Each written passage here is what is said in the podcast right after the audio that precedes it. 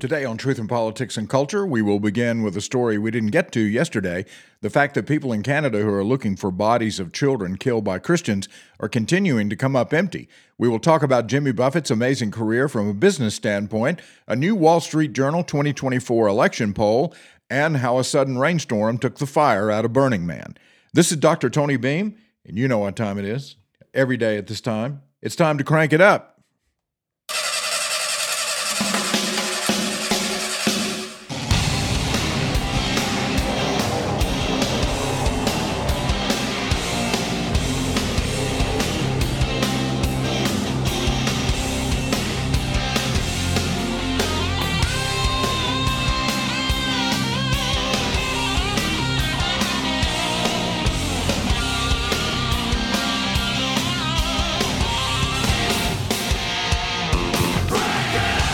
All right, uh, here we go, getting ready for a Wednesday morning, and I can't believe I got that right because, I mean, we were I was off Monday, and usually when I start talking about stuff like this, I, I think, oh, no, no, no, this is Tuesday, but it's Wednesday because we were off Monday. Is anybody else having that problem? I mean, do, do, is it kind of weird to think that it's Wednesday already? I just really like to hear that last crank it up before we get cranking cranking here uh, this morning. Anyway, uh, welcome into the program. If you're watching live, thanks. Uh, if you're on Facebook, please like the show and share it. And um, p- please feel free to engage in conversation in the comment section. Um, if you would, please just do me a favor and be civil.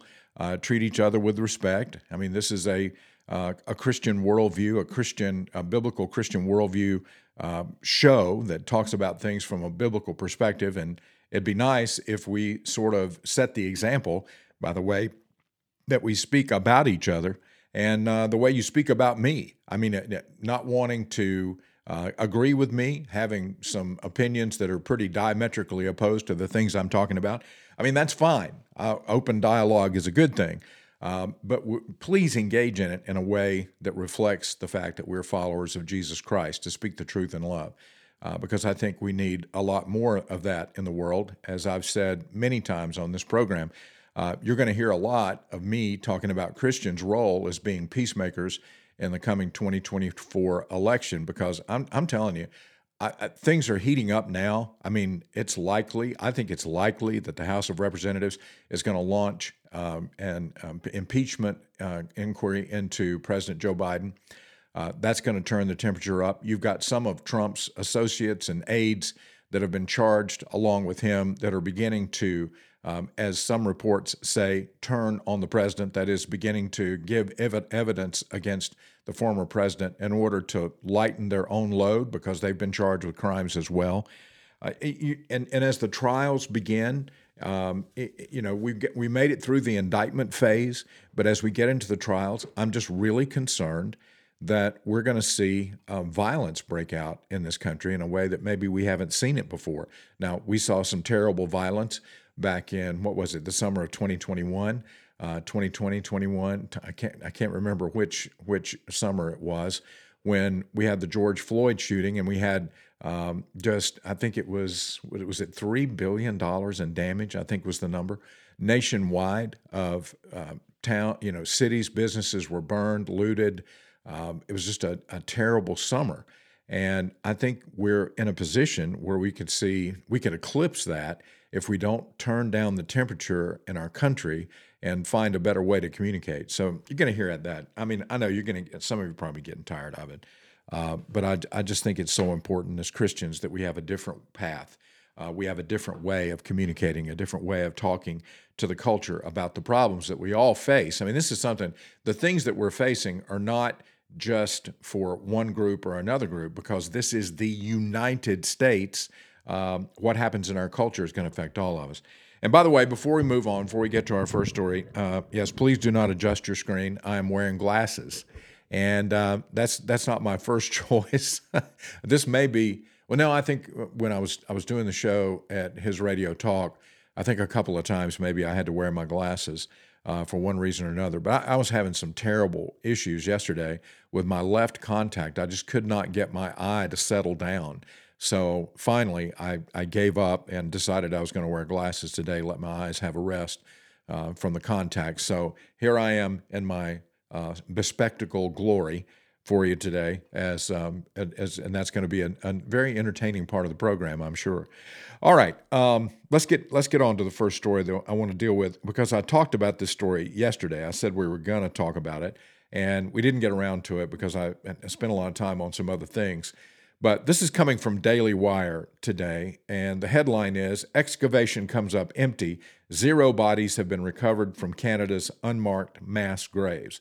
Now, what you need to understand is that if you haven't been following this story, a couple of years ago, there were the, there was the accusation that mass graves of children were being found in Canada near what was Catholic schools. Now, th- there were Catholic schools because the government of Canada wanted to set up schools for Indigenous children who either um, were, for one reason or another, were in need of a place to live, and they needed an education. And uh, the Catholic Church cooperated with the Canadian government, and they set up these schools, ma- many times associated with the Catholic Church. And then f- the, there were there were accusations of abuse, accusations of actually worse than abuse, that some of these in some of these schools, the children were being killed and being buried in shallow graves. And those stories have been around for a long time. Now, before I get into the story from Daily Wire about this phenomenon, I, I want to be clear that as Christians, we need to be honest that we have a history sometimes that is suspect, because Christians are not perfect, they're just forgiven. I mean, I, I, I can't say that long, long enough or loud enough. People paint this picture of Christianity as being a religion that creates people that don't do the kinds of things that they're being accused of doing and that we know that they have done in the past when it comes to things like the death of children that are in the hands of those who are given the responsibility to care for them. And I'm not suggesting by talking about this story that there weren't any atrocities committed by Christians, because I, I, in, in, in this history, we have enough ex- external evidence, not this Not this evidence that's of these bodies that, because there is no evidence yet, uh, there was just simply the possibility these bodies were there by folks that were using sonar to look underground. And the thing about that is, when you're using sonar to look underground, you can't tell if you're looking at a body or an anomaly, or if you're looking at a grave or a, or a trench that was dug years ago. So Um, it the, the only way to prove anything would be to dig up the graves, and that's what they've begun to do in Canada, and so far they haven't found any bodies um, where they were supposed to find them. But everybody leapt to the conclusion that the bodies were there. The worst possible picture was painted against the Catholic Church and against Christians, and it, and actually it got so bad that there were people who went out and vandalized and burned churches in Canada In in retribution. This was a there was a rash of vandalism and arson against churches a couple of years ago when these stories first started coming out, because people were outraged, and they were outraged by headlines like this. Um, I went back and and just pulled up a story from America. Uh, this is uh, the the Jesuit Review, and this is just from one. I mean, I could have chosen from actually literally hundreds of stories. But here's the headline from the Politics and Society page. Over six hundred bodies found at another Catholic school for Indigenous children in Canada. Now, if you read that headline, what do you immediately assume? I mean, you assume that these are bodies that have been found. This is not evidence of bodies. That, that's not what the, the headline doesn't say anything about, that they're talking about evidence for the for these bodies being found. They just make a, a flat statement that six hundred bodies of Indigenous children have been found. Now, to know that they were Indigenous children, you would have to exhume the bodies. I mean, you'd have to dig them up. You can't know that from sonar. You can suspect it because of the location of a particular Catholic school, the knowledge that that particular Catholic school or boarding school had Indigenous children. And if you find underground evidence through sonar that there are bodies there, then you can you can jump to a lot of conclusions and say these are Indigenous children. But the only way to know for sure is to dig them up. So, so here's the first couple of paragraphs. Leaders of Indigenous groups in Canada said Thursday, this is from this story is from June twenty-fourth, twenty twenty-one. Investigators have found more than six hundred unmarked graves at the site of a former residential school for Indigenous children, a discovery that follows last month's report of two hundred fifteen bodies found at another school. The bodies were discovered at the Marival Indian Residential School, which operated from eighteen ninety-nine to nineteen ninety-seven, where the um, Cowessess First Nation is now located, about eighty-five miles east of Regina, the capital of Saskatchewan. Um, a search ground. Now, now, how many paragraphs have I read here? Uh, okay, uh, two paragraphs. I'm at the third paragraph. If you're reading this story, before you find out that they haven't found actual bodies, but they found evidence through ground-penetrating sonar that the bodies are there. A search with ground-penetrating radar, actually radar, but they use sonar in some cases, resulted in seven hundred fifty-one hits, indicating that at least six hundred bodies were buried in the area, said Chief Cadmus Delorme of Cowessess. The radar operators have said their results could have a margin of error of ten percent. Uh, quote, we want to make sure that when we tell our story, we're not trying to make numbers sound bigger than they are, Delorme said. I like to say over six hundred just to be assured. So what, what you have is a headline that says six hundred bodies of children found, which is, I mean, how horrifying is that? Um, and then you get to the third paragraph, you find out that no bodies have really been found. There's there's only imaging from ground-penetrating radar and sonar that give the idea or the impression that there may be bodies in the area. We don't know that they're children. We don't know that they're Indigenous children. We don't know what it is. It could be anomalies in the soil at this point. Um, and this is two years ago. And and these stories, stories like this, again, were in the hundreds. I mean, it was a worldwide scandal, um, even to the po- to the point that the Pope weighed in. I mean, it, he he got, for whatever reason, uh, the Pope felt like that he had to come out and speak out about this. I mean, uh, Pope Francis apologized over the claims, stating, I humbly beg forgiveness for the evil committed by so many Christians against the Indigenous peoples. And Canada now has a national holiday over the allegations called National Day for Truth and Reconciliation. Now, again, um, I think during this time period, um, in the in the late mid uh, mid to late nineteenth century, in the eighteen hundreds, from about eighteen seventy on, um, did were there atrocities into the early twentieth century? Uh, were were children in these locations mistreated, and some of them likely died from the mistreatment that they received? Yes. Were a lot of children helped by these institutions, by these boarding schools? Were they given a chance at life when they would have really had no life had they, had they not been taken in uh, to the boarding schools? Because it, it was most of these places, the, the Canadian government was trying to figure out what to do with Indigenous children who's, uh, who, who didn't have homes anymore. Now, you can go back and say, well, the whole purpose, they, the reason they didn't have homes is because the, the white man was stealing their land and so forth. I get it. I'm again, I'm not defending Christians from doing from making bad decisions and being immoral in some cases in, in relationship to this story.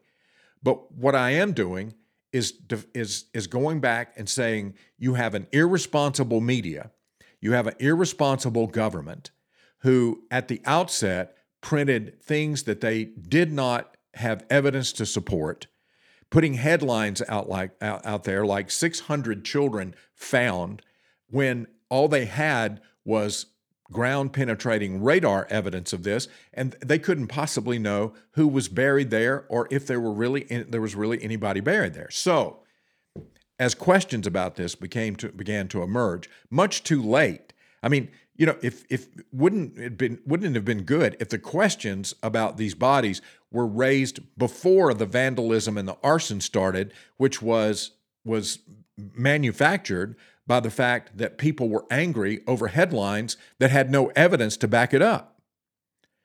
And and you've got and what what amazes me, if if you have anything happen that can be tied to a conservative or to a Christian, then immediately the media ties any event into a, a, a, a conservative or Christian or conservative organization or Christian organization and immediately says, okay, look, it's these people's fault. This is, is, you know, we found Y and the result is X, and the X is always a conservative or a Christian organization. Now, anytime that it's the opposite, when you have people who are more progressive or anti-Christian, it can be proven that they're the perpetrators. They're the ones that have caused a problem. Then um, if you suggest that the information links this shooting or this tragedy or evidence of, of a tragedy that took place even a couple of hundred years ago, if if you can link that to a person who's progressive, and if you do that, then you're guilty of slandering their name. I mean, we're not, they, there, nobody suggested that Christians were being slandered because the expectation was, well, of course this is the way Christians believe, uh, behave, because it's the way they believe. Of course Christians would be guilty of this. So there's a lot going on here as we look at this story, and a lot for us as Christians to digest. The Bible calls us to be honest and repentant about things that we do that are bad, okay? I mean, sin. Okay, I'm just going to go ahead and say the S word. When when we engage in sin, even as believers, which we're going to do because we're not perfect, we're forgiven. We're um, we we the the sub, sub, uh, substitutionary atonement means that Christ died on the cross, making a payment that He did not owe for our sin, which we did owe, and we can be forgiven. But then we're still going to have to live in this world, and we're going to make bad decisions, even after we come to Christ often. And the way that we're supposed to live in that world, in a fallen world where the flesh affects us, we, we're supposed to be honest when we find out that Christians have been behaving badly. We confess, and we freely admit. You know, there there were a lot of arguments made in this country back in the uh, mid eighteen hundreds and even before, actually all the way back pre-Revolutionary War. There were Christians making arguments from the Bible that slavery was something that was a good thing, that it's something that was a natural thing. I mean, it was it was terrible. Now, most of our founding fathers, by the way, were abolitionists. Even some who owned slaves believed that slavery was an institution that had to go, because as they began to write into the Declaration of Independence and into the Constitution, the fact that all men are created equal, then they had to come back and deal with the fact that we weren't behaving as a people who really believed that because of the way that we were treating African Americans and the way we supported slavery.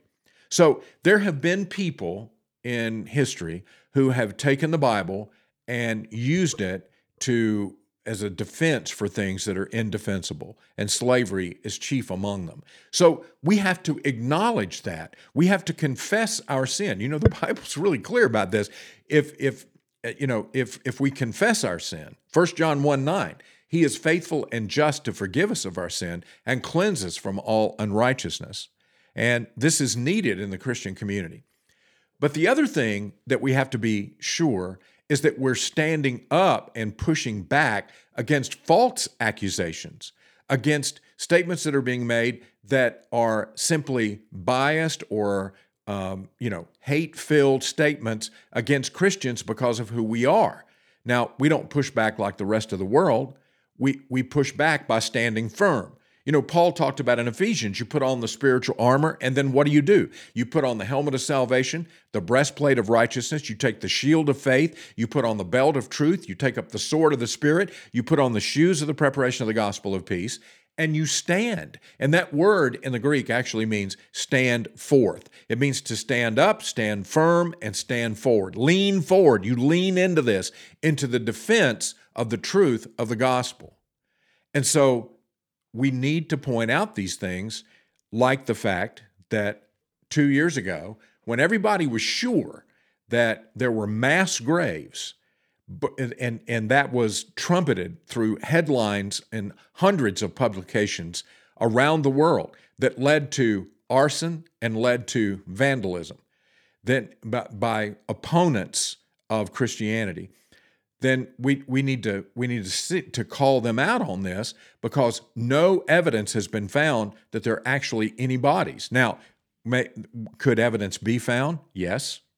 I mean, they're they're not through digging. I mean, they're going to keep digging until they find something, is, is what I... Th- and if they find something and it can be verified that children, the bodies of children are found that can be linked to the time period when Indigenous people were in Catholic boarding, Catholic-sponsored boarding schools working with the government in Canada, then there needs to be mass repentance. And I mean, we need to, we need to re- admit that there were terrible things done um, if, if these mass graves materialize. But so far, so far they haven't.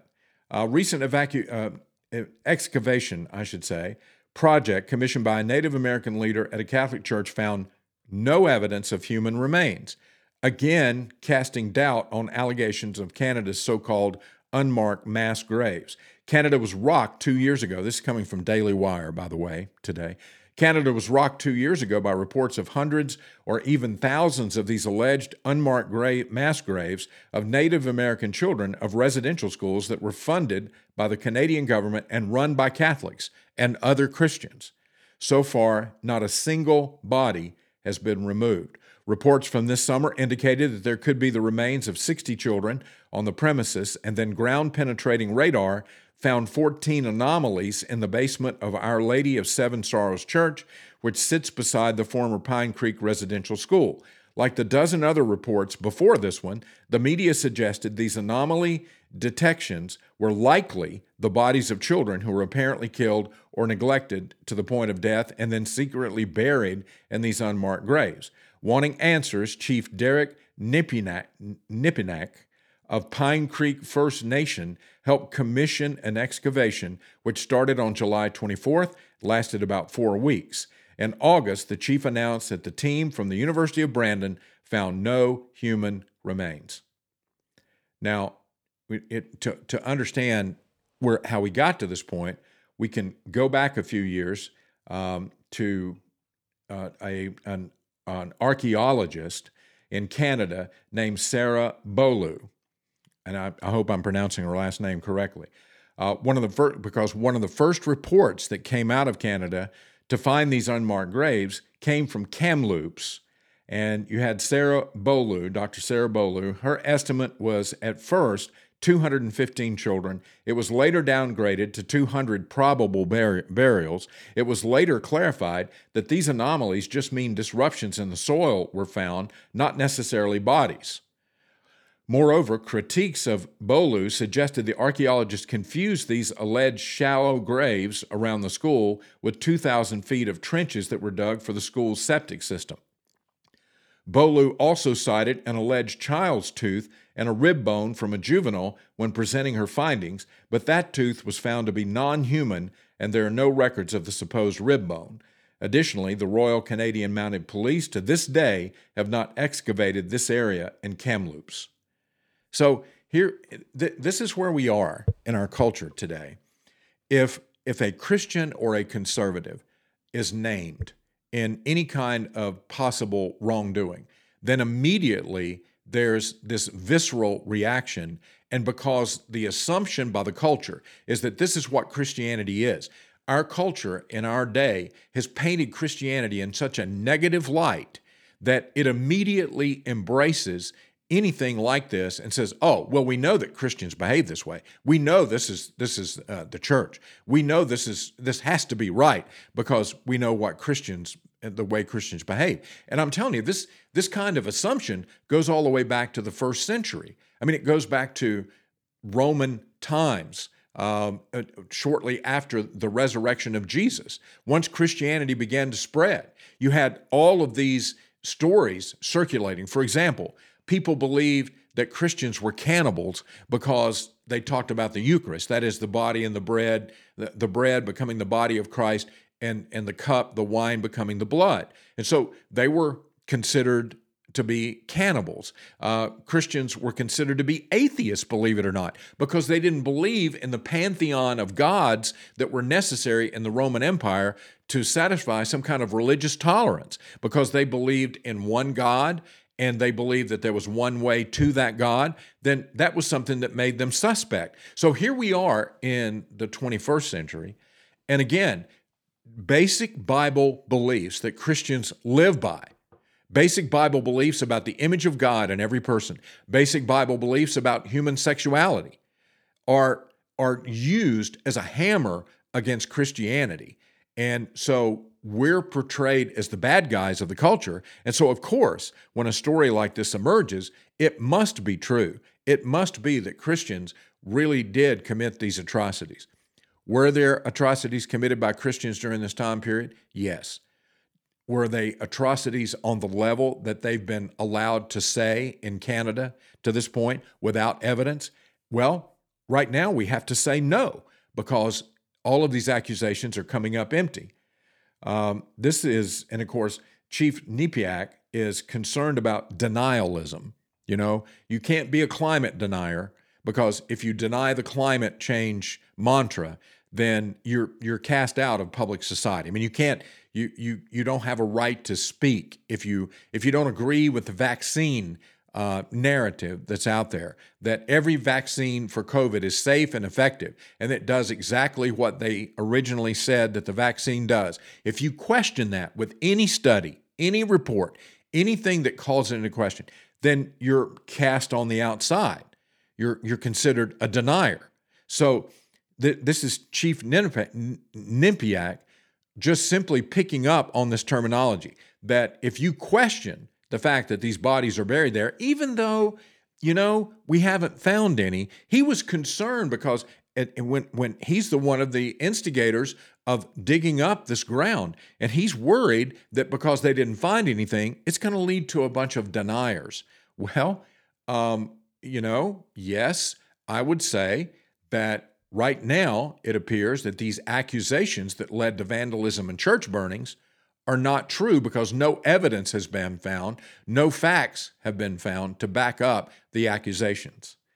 Uh, we know from our observations, said the chief, of public of the public at large, that our work will feed into a denialist narrative of what happened to our families in residential schools. The results of our excavation under the church are a unique and specific example which not should not be compared to other initiatives currently being pursued around other residential uh, school sites across the country.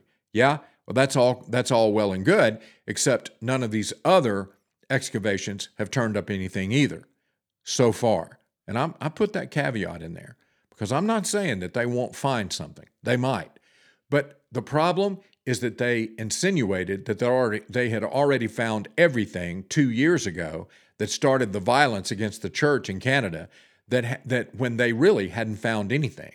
They had they had not un- uncovered any evidence other than ground-penetrating radar that the that there were bodies there. I mean, in order to prove that there are bodies there, you have to produce some.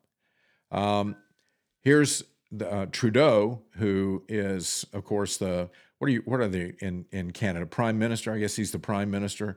Uh, he said it is unacceptable and wrong that acts of vandalism and arson are being seen across the country, including against Catholic churches. He said, "One of my reflections is that I understand the anger that is out there against the federal government, against institutions like the Catholic Church. It is real and it is fully understandable given the shameful history we are all becoming more aware of." Well, he might want to, he might have wanted to keep his powder dry for a little bit longer, because it turns out we're not becoming more aware of anything. In fact, as the excavations go forward, we become less aware of the level of accusations that began back in two thousand twenty-one. All right, um, and and let, let me just conclude by by throwing this out there. How are we as Christians supposed to respond to this? Well, I think Christians always should be where the facts are. We should be honest about our past. Christians are, again, are not perfect. We make bad decisions. Christians do bad things in the name of God. Terrible things have been done in the name of Jesus. I mean, you go, you can go back through our history and see that that's true. Now, that's exaggerated in our culture today, because those who want to take down Christianity will circle and highlight any instance of Christian abuse or Christian bad behavior throughout history, while ignoring the death toll and the the tragedy that's been brought on the world by atheism, as through communism and through other forms of government that don't recognize the individual image of God in every person. It, it, it and, and that allows the government to treat people like property. And that attitude and mindset has led to, to many more deaths and much more tragedy, particularly in the twentieth century, uh, than anything that Christianity's been responsible for throughout its history. So, w- look, we need to be honest about that. When, when we discover that Christians are wrong, we need to be the first ones to repent and to ask for forgiveness and to try to make right the things that we did that made things wrong. But this is this is not an example of that. I mean, I, I we we need to acknowledge that there were abu- were abuses in these Catholic schools, but we need to push back on the accusation that it led to mass deaths of Native American children, and they're buried under these Catholic schools, because the evidence, the facts, don't support that. All right, um, let's talk about the Burning Man boondoggle here. I, I, I never, I never really thought I would find myself talking about Burning Man. Um, I, I remember some of the early stories uh, because, according to The Richest, Burning Man was founded back in nineteen eighty-six, and I, I remember seeing some stories stories back there about a group of people gathering on a beach in San Francisco, and they burned a nine-foot model of a man, and then there there were probably about thirty people, maybe, at that first Burning Man um, event on the beach.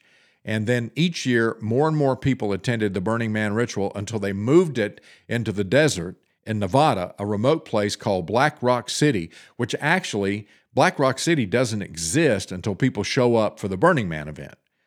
And a, a lot of this material, by the way, that I'm sharing with you, it came from The Richest, which is a, a magazine website, um, and it's also coming from Ben Shapiro over at Daily Wire.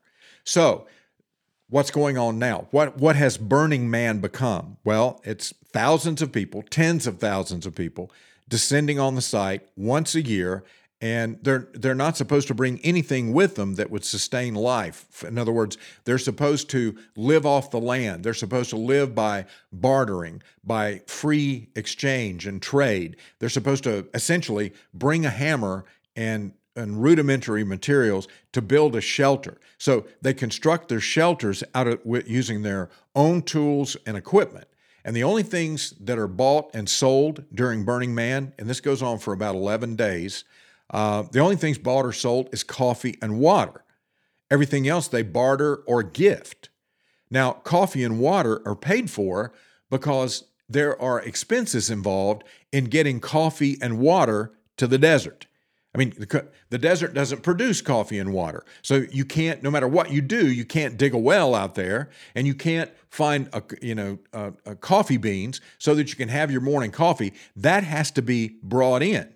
So capitalism to the rescue, because nothing works like capitalism to move goods and services from one place to another. So once you've, you know, you're talking about people that are full-fledged communist in their ideas about the economy, socialist, communist, and and yet they have to have capitalism come to the rescue so they can have a cup of coffee every morning. I mean, communism is good at moving your stuff away from you, and it's good at moving you when you don't agree with communism to the gulag, but that's pretty much it. I mean, capitalism is a free person's path to maintaining their freedom, and it's their path to rise from whatever circumstances they may be in to a better circumstance, crafted by what? Crafted by, crafted by their own willingness to work and their own ingenuity. Capitalism praises a willingness to work. It praises ingenuity. Communism doesn't, because it makes you stand out. And the worst thing you can do in a communist society is stand out, unless you're standing out in order to glorify the state. There is no benefit for the citizenry. So communism in the caste system is actually designed to keep you locked into whatever station in life that you were born into, and it keeps you locked for one purpose, so that you can serve the state without worrying about making a better life for you and your family. And capitalism is about making that better life. And so when you look at Burning Man and you see these people that are going there, we're going to talk a little bit more about that in a minute, but but they're they're the hippies of the nineteen sixties. I mean, this this the the countercultural mindset uh, of the sixties is is being reborn at Burning Man. But there's a problem with that because the counterculture has actually become the norm for culture. You can't be countercultural when the culture embraces all the things that you say are countercultural. So the attendees, and by the way, they're called burners, are provided a space. Now, am, am I tempted to make some connection here to what the Bible says about the final destination is for people? Look, I... I I'm, I'm not going to go there. And I know some of you are going to say, well, you just did. So you just, no, I think that's a, that's a cheap shot, but I'm, I'm going to admit to you that that did go through my mind. Known as burners, um, the, the, these attendees are provided a space for countercultural expression. Now that's the, the big catchphrase for Burning Man. Now, and, and we need to stop here. And, and just what we said a minute ago, realize that what was countercultural thirty years ago is now the culture with with that, that is accepted, with the accepted standards for culture now considered countercultural. So if you believe in morality, if you believe in any kind of standard, any kind of absolute truth, any kind of, of things that we all need to embrace to be able to live together without killing each other, so to speak, if you embrace any of those values, any of those morals, then you are the one that's countercultural, not the ones that are going into the desert, the eighty thousand or so, and basically going to something called the Pleasure Dome, which is an, a place where orgies take place and people who don't even know each other show up for sex. I mean, this is the kind of thing that's going on at Burning Man. Uh, it, it, it's, a, it's really weird, pagan rituals, sex with strangers, and, and I can't even, I mean, I can't even describe some of the things that are... are going taking place out there. I read a, a pretty long article about the activities. I looked at a typical day of activities, and and let me just say, I'm I'm I'm basically helping you by not telling you what these things are, because we we don't need to get into that much detail. But I can tell you that the bizarre have become the belle of the ball. I mean, that's what we can say. The rich and the famous in the tech industry, the entertainment world, are showing up at Burning Man and proclaiming really bizarre ideas about life and morality, and they make everyone believe that's how, that's how they live when they get back to Hollywood and Silicon Valley. But it's not true. I mean, they come out there for eleven days and they behave as if there's no rules, there's no limits, there's no morals. Everybody's free to do what they anybody wants to do to anybody. But when they go home, that's not the values that they live by, and that's not the way they raise their families for the most part. The truth is, most of these people live very different lives from the ones that they portray in the desert for eleven days. Now, again, according to the richest, many of the revelers are beginning to complain about Burning Man because people are not abiding by the rules. Now imagine that. You've got a gathering of eighty thousand people who are committed to eleven days of pure paganism, random sexual encounters, weird sex games, all while listening to avant-garde music and taking in art that glorifies all of the reasons for coming to Burning Man. And now they're somehow cheating. Everybody's shocked. That that's the, the people who say, well, we should live free. We shouldn't be bound by anybody's morality or anybody's sense of right and wrong. And and so some of those people are cheating. They're not living by the rules, really. Um, the tech billionaires and people from the entertainment world that are coming to Burning Man are are having luxury accommodations built for them in the desert, while everybody else builds their hovels as a tribute to Hooverville. I mean, you know, this is supposed to be the lack of material goods. This is supposed to be everybody getting together, getting together to celebrate the common man. And yet now people are arriving early, building these luxury spaces. Um, tech billionaires and entertainment billionaires are arriving on private jets. So they're destroying the ozone, destroying the atmosphere, causing climate change. And they're bringing with them chefs and servants to the middle of the desert. And and that's that's uh that's really not desert living. I mean, that's not even camping or glamping. I mean, this is this, this is luxury living created in a space that was supposed to be carved out by everybody's own hands. So when discomfort and inconvenience are, are called for to take everybody back to their roots, the rich and famous go, well, uh, that's not really what I signed up for here, so let me contract this out and then I'll show up. So again, capitalism over communism. Communism is supposed to say the simple life. You bring your own tools. You work with your own hands. And then all of a sudden they're contracting out to have these luxury um, sites built so they can keep having the comforts that they have in Silicon Valley and Hollywood while they're in the middle of the desert. Um, and, and that's really interesting. It's supposed to be bring what you have, take what you want, give what you will, receive from others that which you need. I mean, that's kind of the mantra. But many have commented now on how the whole thing is commercial, because there are people actually coming to Burning Man doing commercial shoots, wearing and taking promotional pictures of brands with Black Rock as the background, and then posting those pictures on websites to sell products. It's like Ben Shapiro says, capitalism always wins in the end.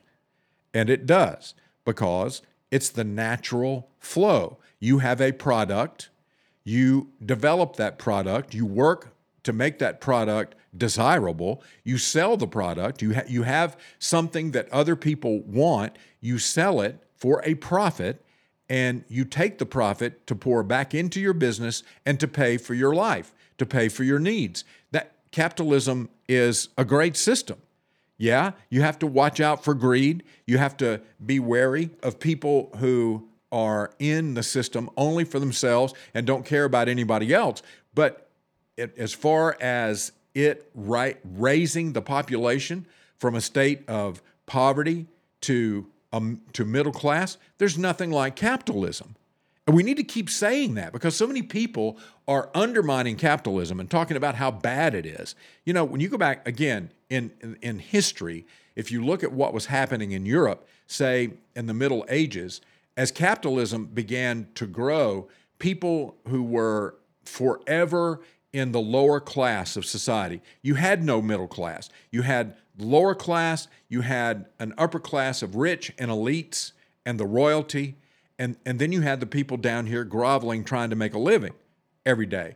And as capitalism began to take over as the main way that people did business or operated in the ancient medieval world, then people began to elevate out of the lower levels of the strata into the middle levels, and some made it all the way up to the top. So, what are the principles of Burning Man? Radical inclusion. That is, everyone is accepted regardless of who they are. Now, I'm gonna I'm gonna go out on a limb here, and I'm gonna say that everybody would be accepted for who they are, except if you showed up with a Bible and started to pe- talking to people about Christianity and morality and right and wrong and truth, as opposed to truth being relative to everybody, I think you'd find yourself shown to the door. I think we all know this. And, I, you know, p- people, people are not going to be allowed to come into this environment, even though radical inclusion is the call. You, if you don't agree with radical inclusion, or if you don't agree with what the people who embrace radical inclusion include, then you can't be included. I mean, that's, I know that sounds like double talk, but that's the way it works. I mean, and Christianity is not given a place at that table to have a message. Inclusion is reserved for everyone who's going to the Pleasure Dome, uh, you know, but known by its popular name, the Orgy Dome. Another principle for Burning Man, gifting, acts of gift-giving. Gifting doesn't contemplate exchange for something of equal value. That's not how the real world works. I mean, it, get, gifting, if you give something, the expectation is you're going to receive something, especially if you're working together in a hostile environment to survive. You can't just give and not expect to get something in return, barter, trade, whatever. But the expectation for Burning Man is there should be no expectation of receiving anything. And for those who embrace that, I mean, pretty soon they end up with all your stuff and you end up with nothing. You, you, you end up with the short end of the stick. Decommodification is another principle. No sponsorships or advertising. Radical self-service is the mantra, or self-reliance, I should say, is the mantra at Burning Man. Discover, exercise, and rely on your own inner resources. Your radical self-expression makes no demands on others, but you need to remember this. If your radical self-expression represents something the group doesn't like, then you're radically exercised from the group.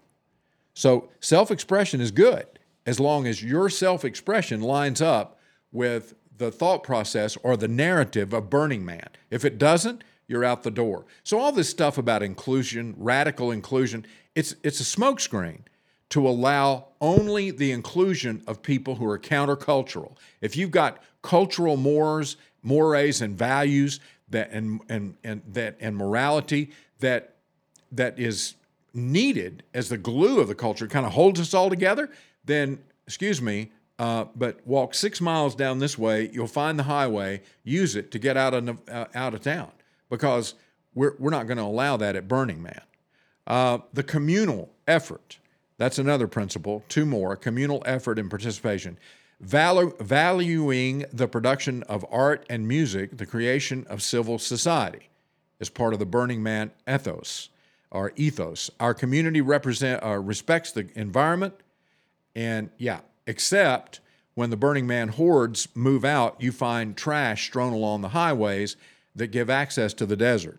So they're not respecting the environment. This is not a, a, a, a group of people that are uh, necessarily inclined toward cleaning up after themselves, even though that's one of their principles. Uh, participation, transformative change, whether in the individual or in society, can only take place only through the medium of deeply personal participation. We achieve being through doing. That's one of their big statements. Everyone is invited to work. Everyone is invited to play. Okay? Well, that again, that that's good. Um, and certainly it's true that participating in society is, is going to help society, but only if your participation adds to the collective good of society. If you step into society with no moral foundation, if you step in and advocate for an open society that doesn't recognize any boundaries when it comes to personal relationships or to um, the way God created the world to work, if, if you step into society and have a model that's completely removed from the model that God has given as to how we're supposed to work and live together, then you're not helping society. You're pushing it toward the abyss. And then the final uh, principle here is immediacy. Immediate experience is the most important touchstone in our culture. Immediate, in other words, let me, I, I'm, I'm alive, and I know I'm alive because I experience something. And, and the experience is everything. And it doesn't matter if the experience is harmful or hurtful to me or others.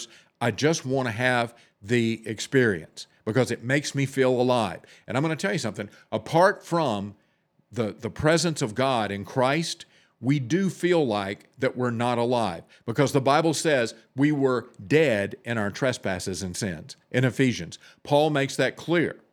And, and this desire for life is actually a call from our Creator to come and know Him through His Son, Jesus Christ, to be made alive in Christ, so that we can live a life then that we've been called to by God that can reflect the principles that God has revealed in His Word.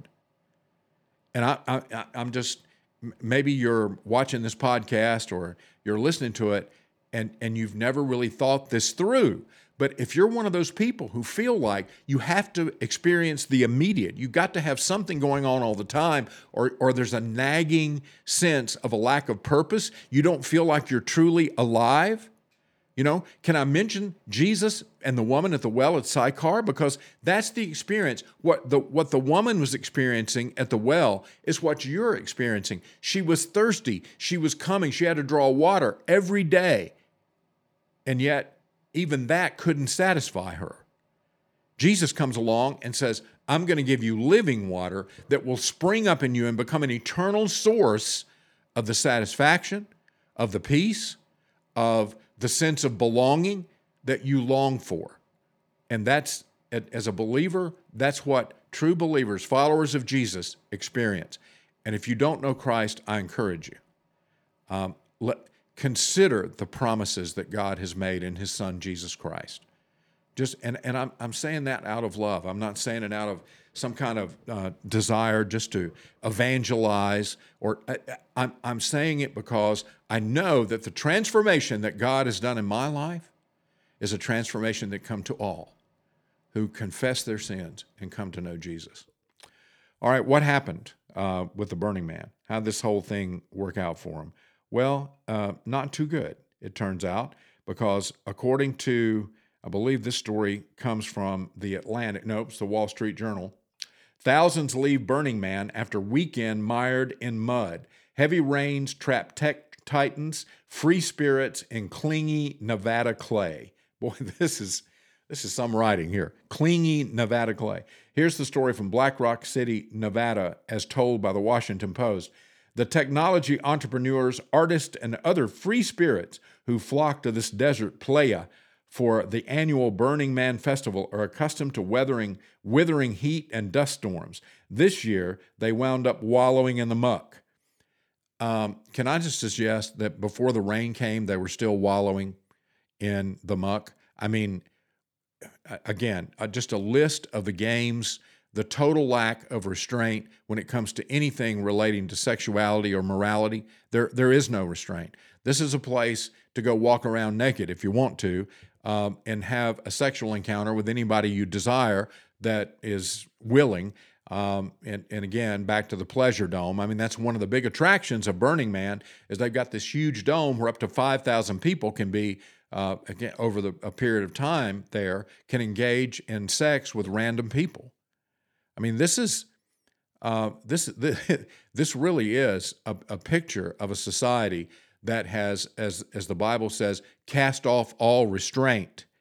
And without restraint, because we are people who are affected by the fall, we're going to fall into the lowest common denominator. All right, uh, another paragraph and we'll be done here. A desert storm turned the dry lake bed into a thick, slimy clay over the weekend, transforming the Burning Man site uh, about ninety miles north of Reno, Nevada, into a quagmire and forcing the closure of the roads in and out of the event, attended by tens of thousands of people.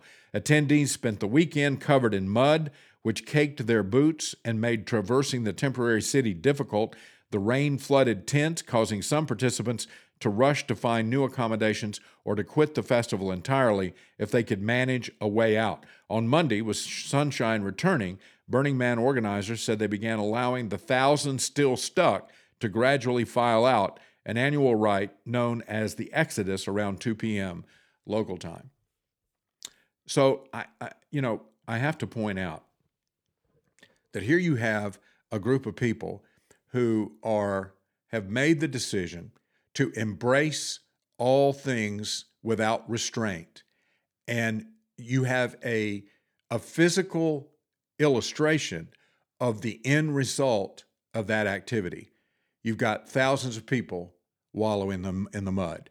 Now, they were already participating in the mud of immorality without boundaries, and now we get a rainstorm that sort of brings that into physical view. What was happening has actually become true in the physical. They were stuck in the mud. They couldn't avoid it. They couldn't get out. They and and may I just please d- just say this, And, and, and as kindly as I know how about sin, that is the nature of sin. Sin drags us into the mud. It pulls us into the muck. It traps us there and wants to keep us there um, as long as possible. And the only rescue, I mean, I, I think about the psalmist who said that that uh, it was rescued as God raised him up out of the miry clay and set his feet upon the rock. I mean, the the the, the best way for these folks to avoid the, the muck and mire physically is to avoid it spiritually, to allow themselves to be raised up with their feet put on the solid rock of following biblical morality and allowing their countercultural ideas to be dispersed. All right. Anyway, that's Burning Man. I, I, I want to talk about it. I, I, I want to take just a few minutes here and talk about uh, Jimmy Buffett, because I, I didn't talk about him yesterday, and I really meant to. Um, I'm, I'm fascinated by Jimmy Buffett because it turns out that Jimmy Buffett was a billionaire. I mean, look, I love Jimmy Buffett's music. I'll, I'll confess. I mean, I, a lot of it I, I didn't listen to because it could uh, kind of got into, there are a couple of songs that he did that um, were not exactly encouraging to somebody who was trying to maintain a Christian lifestyle. But for the most part, um, Margaritaville, I mean, uh, you know, uh, changes in attitudes, changes in latitudes, Cheeseburger in Paradise. Um, I mean, there are so many songs that in my college years were kind of the soundtrack, kind of the background of, of the way that that we longed for a lifestyle of just being in the Caribbean somewhere, being on a, a, a, an island in the Bahamas, listening to Calypso music and just enjoying life, you know, a, a carefree life. And it amazes me, what amazes me is that a guy who made his living telling others about how to escape was one of the most astute businessmen in the country. Jimmy Buffett was worth one point two billion dollars when he died, and his Margaritaville business empire is worth billion uh, uh, over two billion dollars.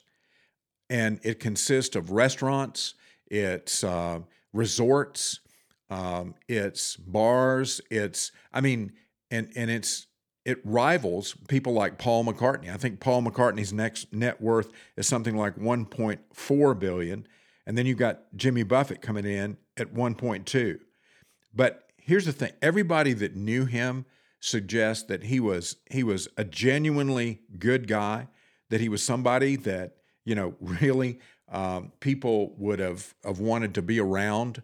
Uh, people wanted to, uh, to get to know. Uh, he was very generous. He gave a, away a lot of things. Uh, Denise and I were on a uh, trip. It's actually when we were camping down at Lake, um, um, um, the name just, anyway, we're we're camping down the campground at Myrtle Beach. And we um, we went on a dinner cruise, and the dinner cruise took us by these homes of the rich and famous in Myrtle Beach. And one of the homes we cruised by, in fact, I think it was the largest. I mean, I there might have been one that was a little larger, but as far as being beautiful and ornate and just incredible, Jimmy Buffett's home. Right? We went right by. And I thought, well, yeah, yeah. You know, he's a multimillionaire. He can, he can afford a place like that. Oh, no, no, no. Uh, he was a billionaire because of his business sense, his business savvy, his hard work ethic. So here's a guy who made all that for himself based on a persona that was the exact opposite. Just unplug from it all. Go to some Caribbean island and listen to Calypso music and sit back with a drink um, on the beach and live your life. And yet his real life was a life of accumulating great wealth through a series of business ventures that were very, very successful. And I just I just find that to be remarkable, um, the, the contrast. You know, it, it and what it really speaks to us about is the fact that you can't unplug. I mean, you you may romanticize about a life that is just simply um, existing on an island somewhere or on a beach somewhere, but in reality, we're called to a work ethic. I mean, we're called to provide for ourselves. And and while it, it may be okay to think about that occasionally, what would it be like if I could just go live at the beach and if I could just go? Well, here's the thing. Um, Jimmy Buffett may have thought about those things, but he lived a life that produced something that became an empire, that gave him the ability to be charitable. And according to the stories that I've read about him, he was very charitable. I talked to a guy last night at the Greer Rotary Club who actually met him one-on-one uh, when he was on a, a, a trip. I think it was in the Bahamas. And he, there was a, a bar that was, it was like a Wednesday afternoon and, and it was slow. There was hardly anybody in there. And there was a reggae band that was playing. The bar kind of opened out onto the beach, which a lot of those do in the Bahamas. Um, and there was a reggae band playing. And when they finished, Jimmy Buffett went up and sat down and started playing the guitar and singing. And my my friend at Rotary said, "What what is what in the world? That's Jimmy Buffett." And the owner of the bar said, "Yeah, uh, he comes down when he's down in the area. Every now and then, he'll just come by and try out some new songs, and that's what he's doing." And he played three songs, and then he came over and sat down at the bar and talked to my friend for an extended period of time. They talked about life. They talked about um, the uh, a, a shared uh, love of the military. The fact that Jimmy Buffett's dad was uh, was in the military and is had been was was honored. And and it was just, and that Jimmy Buffett would served in the military. So all of, all of that, it, it, it it's a picture of the con- a person who's a regular guy, just a common guy, who becomes very wealthy because he's hardworking and creative, and he uses his gifts and abilities, and he creates this empire. Um, Jimmy Buffett passed away at the age of seventy-six. Um, he left a lot of good music, and he left a legacy of being a nice guy, which we could use some of that in our world and our culture right now. Um, and he left a, a legacy of charity. I mean, a, a legacy of giving, not taking, a legacy of trying to figure out exactly how he can make other people's lives better, not just the, his life and the life of his own family. All right, that's all the time that we've got for today. We will come back tomorrow and another story, I mean, that we didn't get to. Tomorrow we'll talk about the Wall Street Journal poll for twenty twenty-four. I know polls that are out this far from the election don't mean a whole lot, but I found this one a little bit fascinating because of some of the things that it revealed. So we'll talk about that tomorrow on Truth in Politics and Culture. And until then, I hope you have a great day. Check out the podcast. Get it at Spotify, Apple Podcast, anywhere podcasts are available. God bless you. See you in the morning.